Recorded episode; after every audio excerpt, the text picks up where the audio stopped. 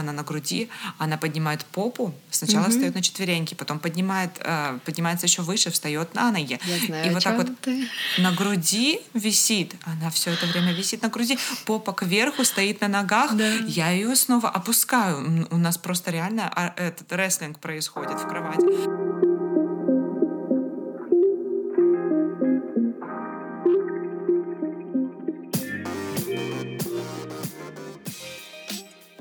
Всем привет! Это подкаст «Штат материнства». Меня зовут Таня Юн, у меня есть дочь Эйля, и ей уже 15 месяцев. Всем привет, меня зовут Лана Джеймисон, и у меня тоже есть дочка, которую зовут Эмма, и ей вчера исполнился годик.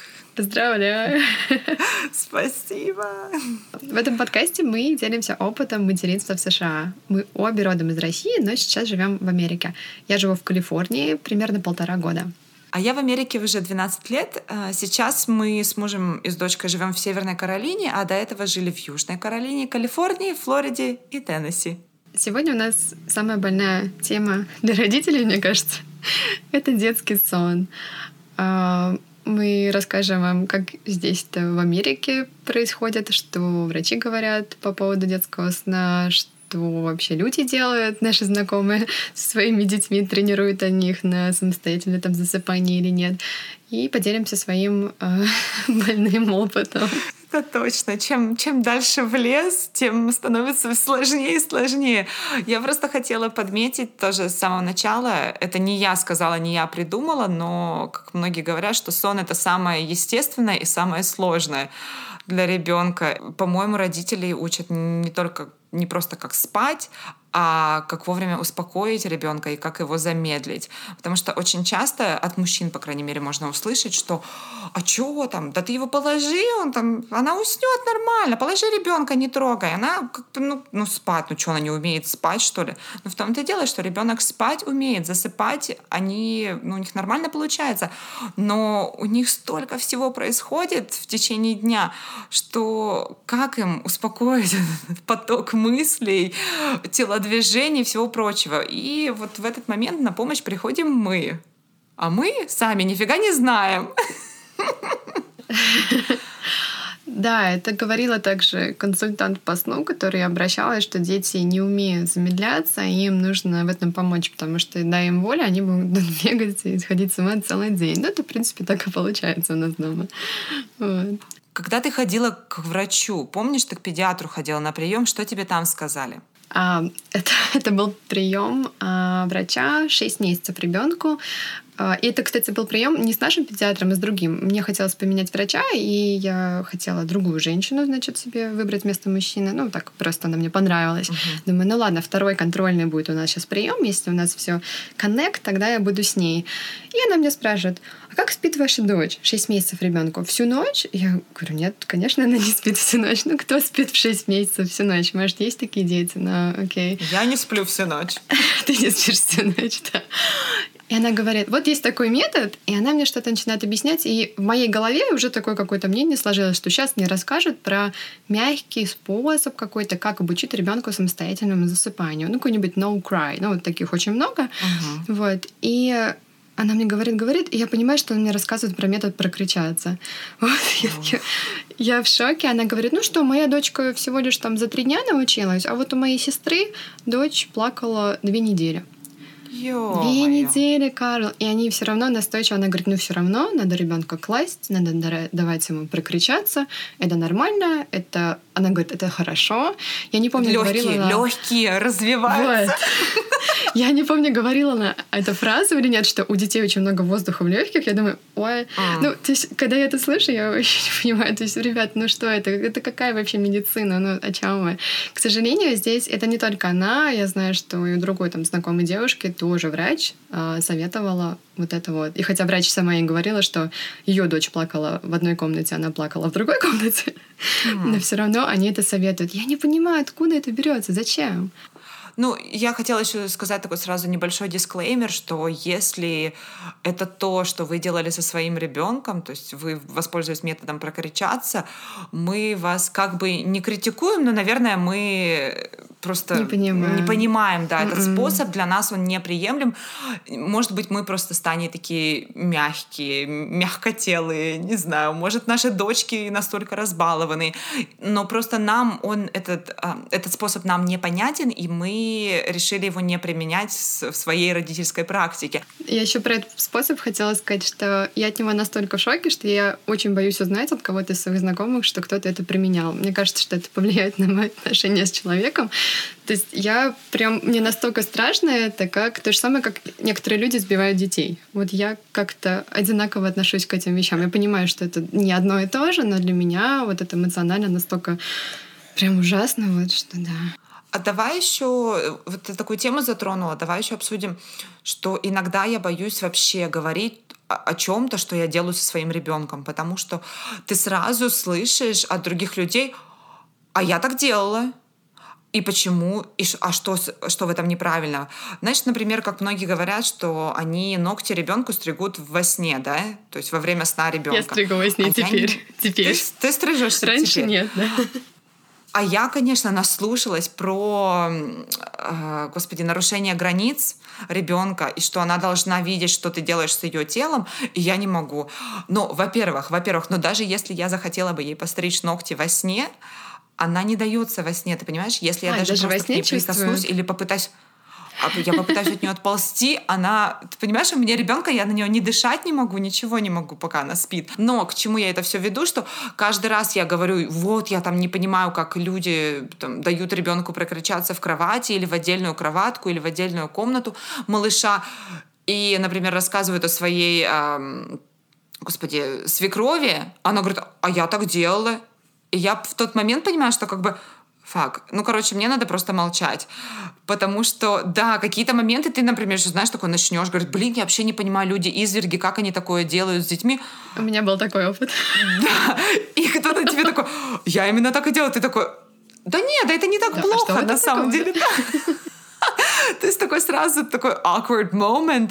И вот ты говоришь, я не знаю никого из знакомых, у меня свекровь так и делала. Она моего мужа и дочку свою, и моего мужа она так укладывала. Он плакал очень много, у него были проблемы с глазами, у него были головные боли из-за этого, он много плакал.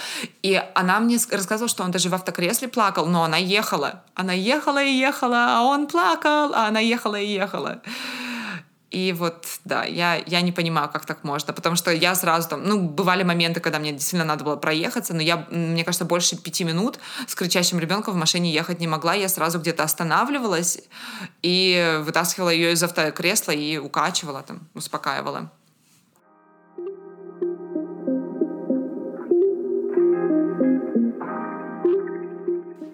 Ты знаешь, я вот про этот метод просто еще думала. Наверное, разные ситуации, конечно, у всех. И я могу себе представить, например, маму, которая, ну, совсем не выдерживает недосып, да, то есть, ну, окей, такая мама и я тоже, но я просто очень, как бы, знаешь, у меня такая low-key life просто начинается. Вот. Но я могу представить человека, которого это просто доводит до какой-то крайности, да, такое состояние, и он, например, применяет такой метод. Или, допустим, мама, у которой нет поддержки вообще. То есть, например, мама-одиночка, ей надо еще на работу, например, выходить, да, как здесь в Америке через 6 недель мама mm-hmm. выходит, или через 3 месяца иногда, да, на работу. И она прибегает mm-hmm. к такому методу, потому что да. иначе она сломается, и у нее не будет денег, и вот все. Вот я могу такое себе представить, но мне кажется, даже если бы я была в такой ситуации, не знаю, мне, мне так жалко. Смотри, ребенка. в чем прикол? То есть ты ребенка... Я, я слышала, что такая система работает, ну, где-то она за, занимает 2-3 дня. И смотри, как удобно. Ты потом все в кроватку ребенка кладешь, говоришь ему спокойной ночи и уходишь из комнаты или там свет выключаешь. Все, он там полежил, поворчал, поворчал, то есть ему уже нет смысла тебя звать, потому что он знает, что ты не придешь, он уже научился там за, за несколько дней. И все, он засыпает. То есть это легко, удобно, ты пошел своими делами заниматься. Но мне кажется, я настолько ленивая мама, что мне удобнее просто ее на грудь посадить, дать ей грудь, и чтобы она уснула. Все, мне ничего больше не надо делать. Мое еще мнение тоже, что у ребенка единственный вариант коммуникации до, до определенного возраста это крик. И своим криком он коммуницирует, что что-то не так, что-то ему нравится, не нравится. И очень многие родители говорят, ну вот смотри, вот он сухой, накормленный, да, там, поспал, не поспал. Ну вот что ему еще надо? Пусть прокричится, потому что все у него в порядке, и его жизни ничего не угрожает. Но они недооценивают еще какое-то эмоциональное состояние. То есть ему грустно, ему хочется к маме прижаться, ему хочется, не знаю, там просто внимания, чтобы на него посмотрели, поиграли. Поэтому он кричит. Ну, то есть это, это, знаешь, это когда ты ударишься коленкой, там, не знаю, об косяк об какой-нибудь, и тебе говорят, да ничего страшного. Ну, оно как бы не страшно, и ты это понимаешь, но тебе больно. Зачем, ну, вот недооценивать вот эти какие-то эмоции, да, и боль вот эту, говорит, да ничего, ничего страшного, да, все фигня, все, иди дальше давай. Детям тяжело адаптироваться из э, состояния, когда они живут с мамой всегда рядышком, когда они у мамы в животе, да, и вдруг они вот в этом каком-то мире, где много света, шума, всего остального. Uh-huh. Это же очень тяжело. И другой момент это то, что понятно, что крик ребенка это, ну, может быть, тяжело. Мне, мне было сложно э, слышать крик ребенка в самом начале, но потом я как-то поняла, что это не к тому, что я какой-то плохой родитель, да, это просто к тому, что мама, иди сюда, но мне плохо, ну иди, пожалуйста. И вот этот, опять же, э, я тоже слышала такие мнения, что, ну что, ребенок-то сухой, накормленный, что ему еще нужно? Ну, то же самое можно сказать, например, про отношения, ну, скажем, в семье, да, например, муж приходит домой, ну что ты, ты сухая, накормленная, что тебе еще от меня нужно, да?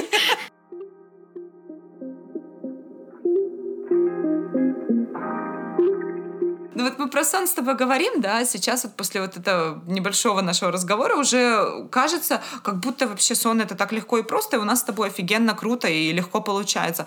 На самом деле не так. Я хотела сказать, что мое приключение со сном началось, когда я пошла к консультанту по грудному вскармливанию, и она мне то есть у меня тогда проблемы были с прикладыванием, и она мне где-то через пару сеансов у нее выдала книжку про сон ну, я, я ей говорю, ну ладно, как бы я почитаю, но окей, потом как-нибудь почитаю. А потом я к ней пришла, и я говорю, я поняла, почему мне, вы мне дали книжку про сон. Я говорю, у меня проблема была с прикладыванием, не со сном. Ребенок у меня спал вообще прекрасно первые два с половиной месяца. А потом началась жесть. И меня вот эта книжка как-то успокоила, и она меня настроила на нужный лад, и что... Что там было? А там, знаешь, вот про совместный сон, про совместный даже не в гнезде, а просто совместный сон в одной кровати с ребенком. И про то, что ребенку нужна мама и, и титя, чтобы уснуть. О, это очень приятно, потому что в Америке, я знаю, окей, okay, в Америке, в принципе, здесь нет какого-то определенного подхода. Подход, да, врачи говорят, можно прокричать ребенку, но люди делают по-разному. И то, что тебе консультант об этом нам дала книжку, такое, это очень классно. Причем эта книжка La Leche League Понимаешь? Это еще эта организация, которая поддерживает матерей в Америке. То есть э, я очень удивлена была найдя вот эту, ну, вернее, не найдя, а получив вот эту книгу, найдя в ней информацию, которую я нашла, мне очень было приятно, и мне хотелось этой книгой просто со всеми поделиться. Она немножко затрагивает и грудное вскармливание, но в основном это книжка все-таки про сон и про отношение к ребенку, и она объясняет статистику по внезапной смертности э, младенцев, как это называется правильно, SIDS, как это? Синдром внезапной детской смерти. Не проще говорить SIDS, это Sudden Infant Death Syndrome по-английски. Да. То есть, э, когда ты приходишь к врачу, тебе, ну, и ты просто говоришь врачу, ну, там, мы, возможно, попрактикуем совместный сон. Тебе сразу говорят SIDS. Все. То есть для тебя э, э, ребенка нельзя выкладывать на живот, потому что сразу смерть. Ребенка нельзя укладывать с собой спать, потому что ты его сразу задавишь во сне. Это все, что я слышала. Самый, у меня был классный первый прием у врача. Это на второй день ребенка, жизни ребенка, ты приходишь к педиатру первый раз. То есть первый раз это сразу после рождения осматривают, вернее, там на следующее утро, а потом через два дня ты приходишь к врачу в больницу. И э, я сижу, значит, за шторкой и слушаю, что там остальные женщины отвечают, потому что там не отдельный кабинет был, а там за, за ширмами все сидели. И она спрашивает там девчонок, а где у тебя спит ребенок? И, ребенок, э, и все девчонки говорят, там, в своей отдельной кроватке, на жестком матрасике. Привет, Эля! Привет! На жестком матрасике на спине. И я услышала... Все как по книжке. Да, я услышала это ага. у трех девчонок, потому что если бы она зашла ко мне, я бы ей сказала, как есть. И мне кажется, меня бы оттуда сервис вывел бы. Выгнали бы. Не выгнали бы, а поехали бы со мной домой забирать ребенка у меня. И когда она пришла ко мне, говорит, а как у тебя спит ребенок? Я говорю, ну как, как? В своей кроватке, на жестком матрасике, на спине. Она говорит, молодец. Я говорю, конечно, только так. Но ребенок у меня с первого дня после роддома, то есть первую ночь она спала у меня на груди, потом где-то, наверное, первые две недели, месяца она у меня спала где-то на, гру- ну, на груди вот так, либо колыбелькой, я ее укачивала, она у меня спала на руках. А потом мы все сразу стали практиковать совместный сон в одной кровати без гнезда. Я хочу уточнить, что без гнезда. Ага. Слушай, а я я сейчас расскажу, что у нас там за гнездо было такое самодельное, интересное.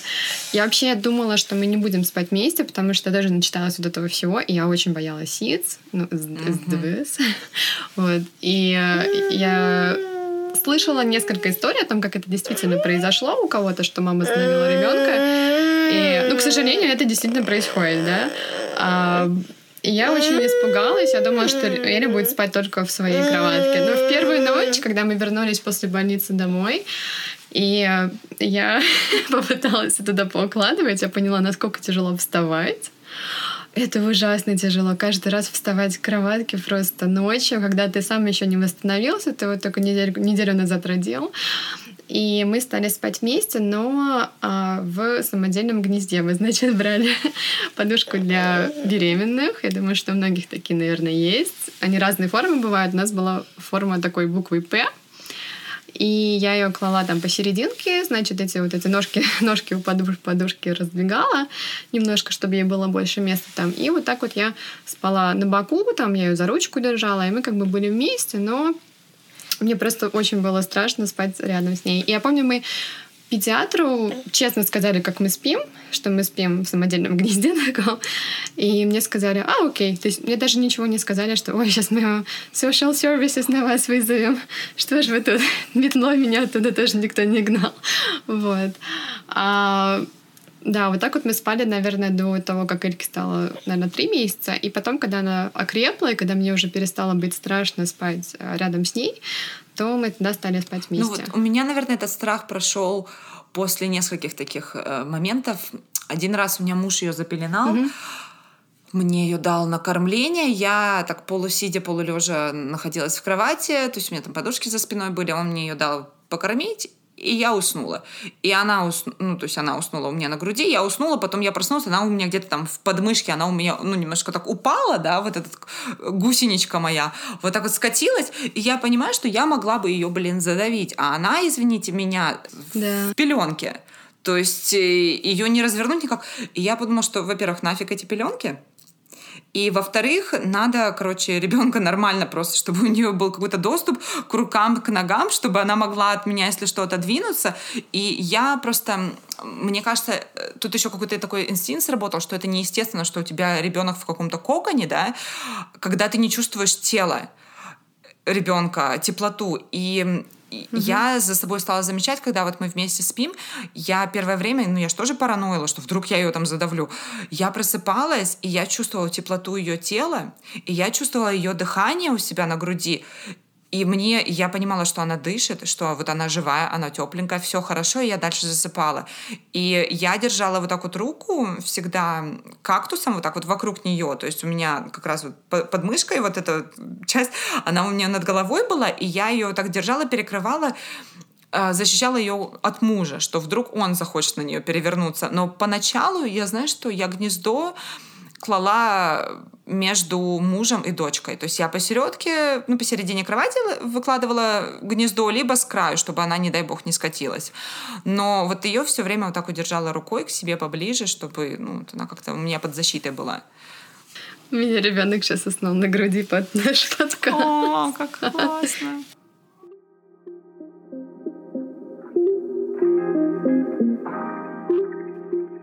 Вот эта поза, которую ты сказала, ты назвала ага. это кактус. Это, кстати, было, я помню, я на сайте La, Leche читала. Мы потом скинем ссылку в описании эпизода на этот сайт, кто читает по-английски. Не знаю, может, может, русская версия у сайта есть, я не знаю. А, посмотрим. Очень-очень хороший сайт. И там было написано о том, что... А все. эту позу они считают безопасной. Вот когда мама лежит на боку, ребенок тоже на боку, и как бы мама с ребенком, ну, лицом друг к другу. И ребенок вот в этой такой э, внутри руки у мамы, скажем так, спит, да, и мама рукой обрамляет ребенка. И это действительно, вот, мне кажется, это безопасная такая поза. И я заметила, что я совсем не двигаюсь ночью. Наверное, есть люди, которые все равно ворочаются, да, во сне даже с ребенком, но вот как-то как только Элька у меня появилась, я поняла, что все, я сплю. Как я заснула, так я и проснулась. Вот, я поэтому и, и делала совместный сон с ребенком, потому что мне не надо было вставать э, посреди ночи несколько раз и кормить ребенка, укладывать его. Да, потому что кормить. несколько вот так вот рассветов я встретила, и я поняла, что это не мое. Что я помню, я тебе сообщение писала, я помню, я девчонкам своим везде писала, что девочки, я снова встречаю рассвет. И я хожу вот так с ребенком, качаю ее, а муж у меня спит сладко так в кроватке. Я думаю, что за фигня? И в итоге я, когда с ней стала вот так вот укладываться вместе, э, я спала всю ночь.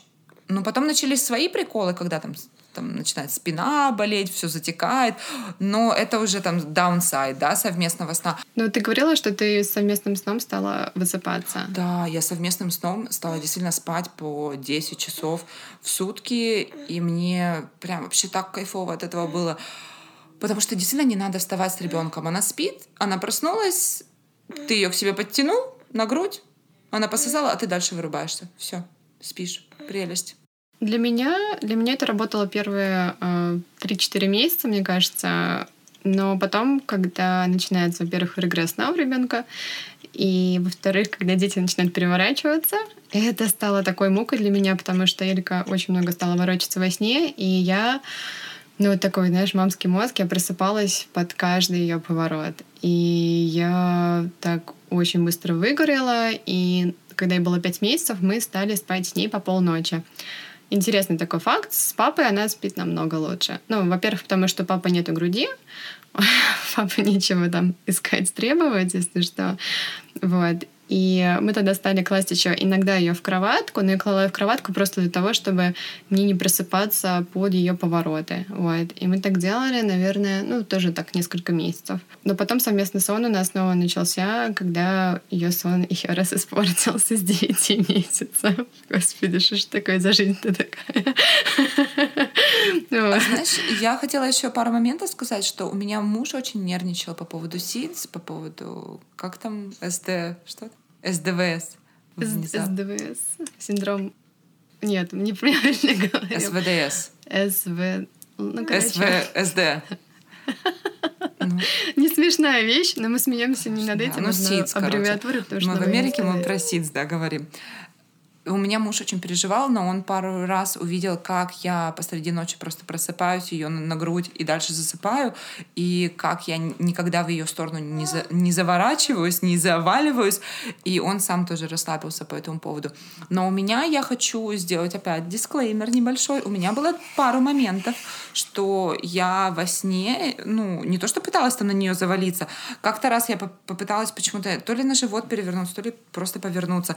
И я чувствую, что что-то короче, тело не идет. И я открываю глаза, и я понимаю, что у меня там ребенок. Я такая, а, все, зарегистрировала, ребенок, обратно.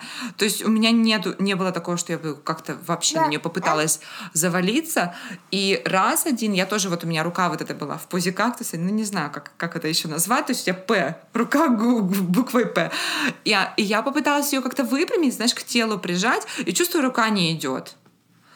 Я такая, глаза опять открываю, смотрю, ребенок такая, а, все, поняла, почему рука не идет. И это все, mm-hmm. то есть у меня больше каких-то таких нюансов с этим не было, но это я вот по чесноку вам сейчас рассказала, как, как mm-hmm. было. Mm-hmm. То есть я не хочу такую прекрасную картину э, красками. Да, что совместный сон, все прекрасно, безопасно. Да, ага. но на самом деле это безопаснее, чем нам показывают э, врачи. Я mm-hmm. бы сказала.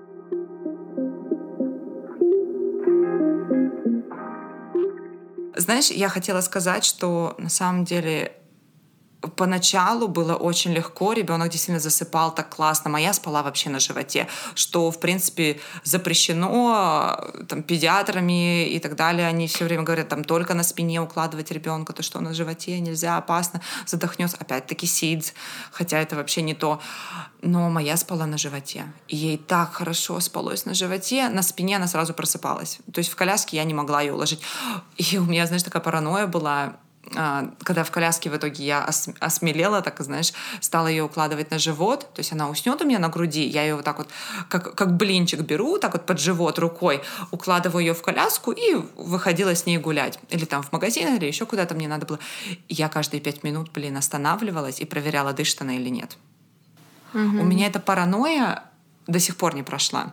То есть бывают такие моменты, я ее уложу на ночь, она лежит в кровати, я поставлю камеру, и в камере иногда не видно, как поднимается живот и опускается. И я иногда захожу в комнату, такая дышит, не дышит, дышит, не дышит. Ну, ты понимаешь, что с ребенком все нормально, что, но потому что ты поставил эту камеру дурацкую, ты на нее сидишь, смотришь на бэби-монитор, то ты такой, блин, да, но я тоже постоянно трогаю обычно. Ну, сейчас уже я не трогаю ее обычно, но раньше до года, наверное, я часто проверяла животик там угу. или где-то или спину. Что ну, смотри, дышит, когда да. вам со сном стало сложно? Вначале со сном было легко, она спала просто прекрасно. Она когда была маленькая, у нее не было с этим проблем. Я знаю, что у кого-то маленькие дети плохо спят, у меня было вообще наоборот. И она могла спать там от трех до пяти часов, даже шесть часов было за раз. И я тогда, ну, как-то более-менее высыпалась. Но потом, когда этот произошел регресс сна, о котором все говорят, а, первый, она действительно стала чаще просыпаться. Там просто меняются вот эти циклы, как они спят. Мы где-то наладили сон буквально mm-hmm. на пару месяцев после этого, и с 9 месяцев просто сон ужасно поехал. Я не знаю, как я это выдержала. Четыре с половиной месяца, с 9 месяцев она стала просыпаться каждый час-два. Вот. Это было просто что-то невероятное. А, я пробовала... И дневные сны тоже испортились? А, дневные...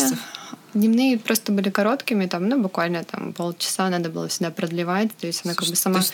не могла поспать дол- дольше. То есть да. ты мне говоришь, что у меня вот эта жесть скоро кончится, да, и станет лучше? А, нет, у меня эта жизнь только кончилась, потому что мы пошли к консультанту по сну.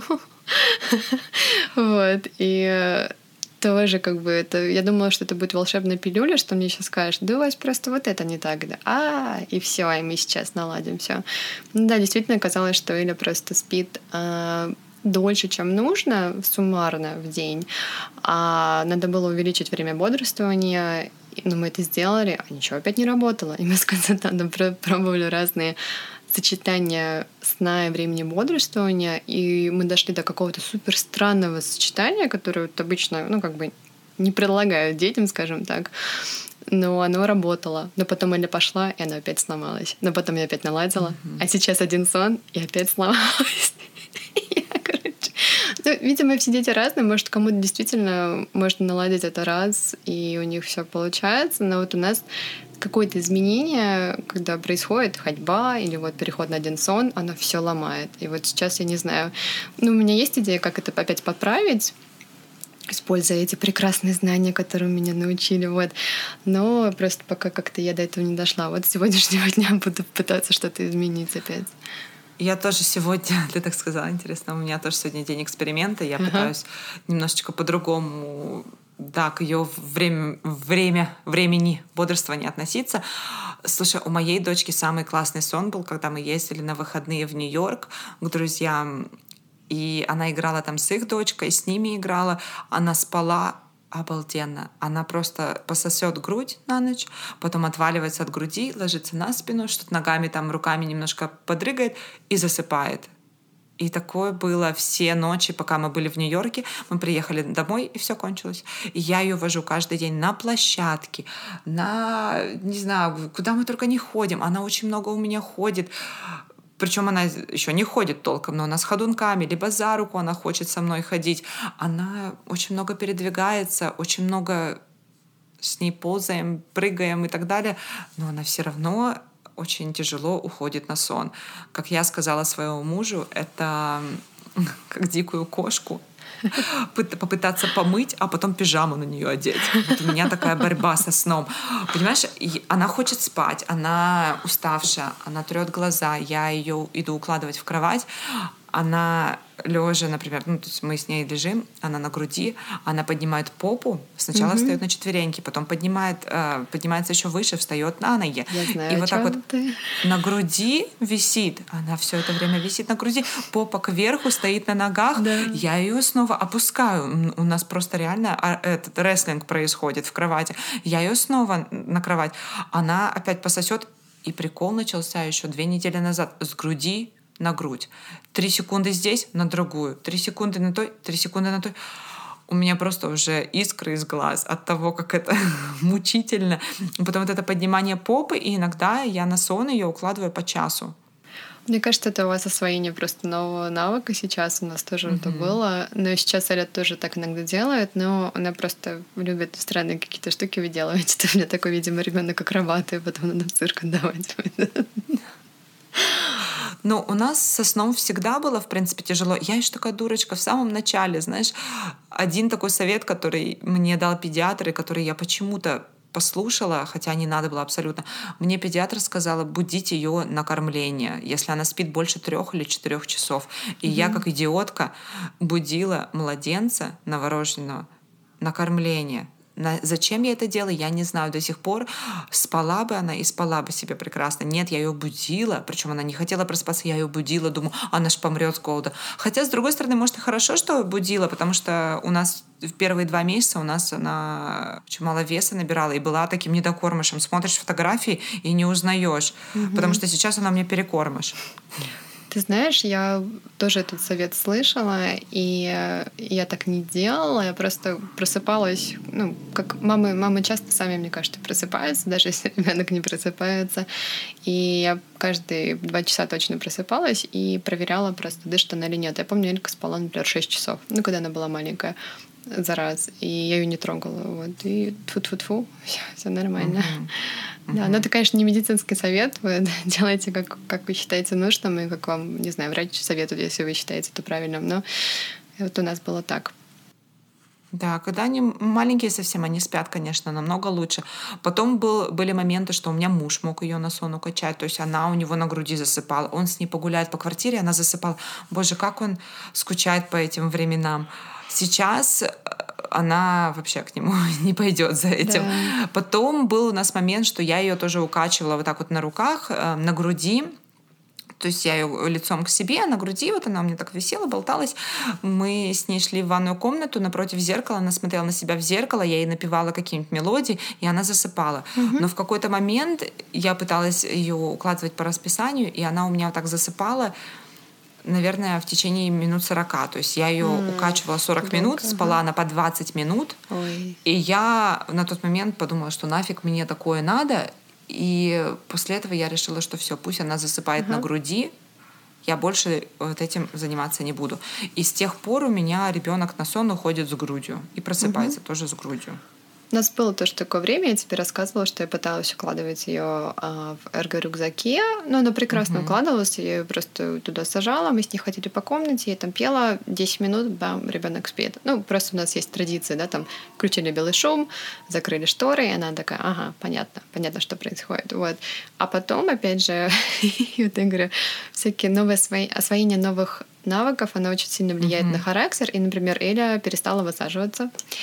Или перестала одеваться. Она не хочет одеваться. А, и то же самое, когда я к ней подхожу, ну, уже не подхожу больше с этим рюкзаком, эрго-рюкзаком, она такой, знаете, говорил, в перочинный ножик складывается, так что ее не поднять.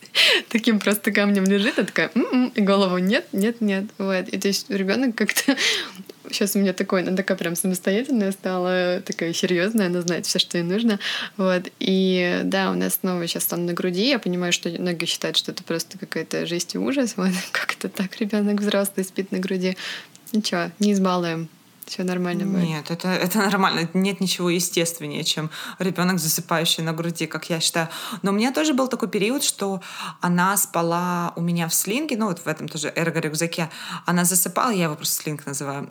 Она mm-hmm. у меня засыпала в нем, я его с себя снимала, брала ее опять снова так под живот, выкладывала ее в ее кроватку, и она там досыпала свой дневной сон. Uh-huh. Либо на ночь я ее укладывала вот так. То есть она, так как она любила спать на животе, ей так было комфортнее всего. Если я пыталась ее перевернуть на спину, она сразу просыпалась.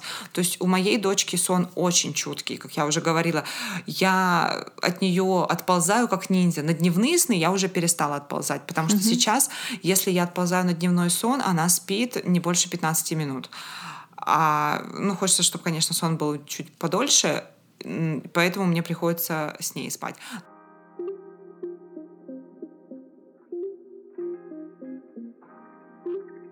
Слушай, а твои друзья здесь, друзья, знакомые в Америке, с кем ты разговаривала, с кем ты не боялась разговаривать на эту тему?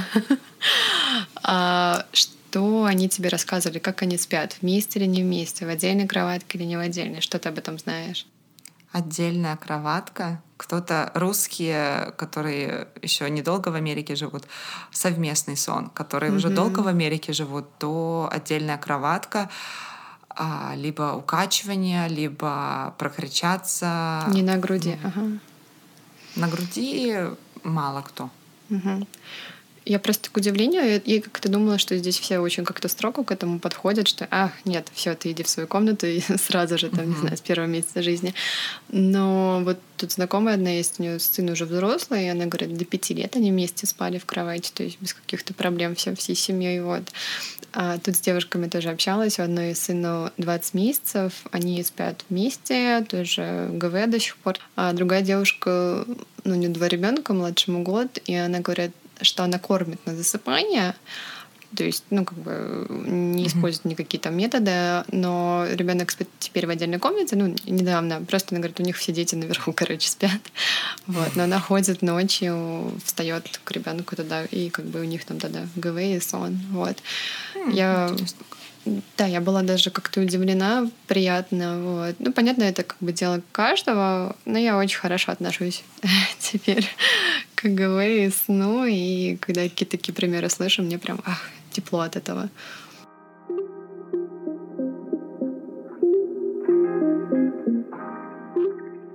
Мы про сон до сих пор ничего не знаем толком, но просто желаем вам хорошего сна. До скорых встреч! Пока-пока. Да. Всем спасибо, всем пока.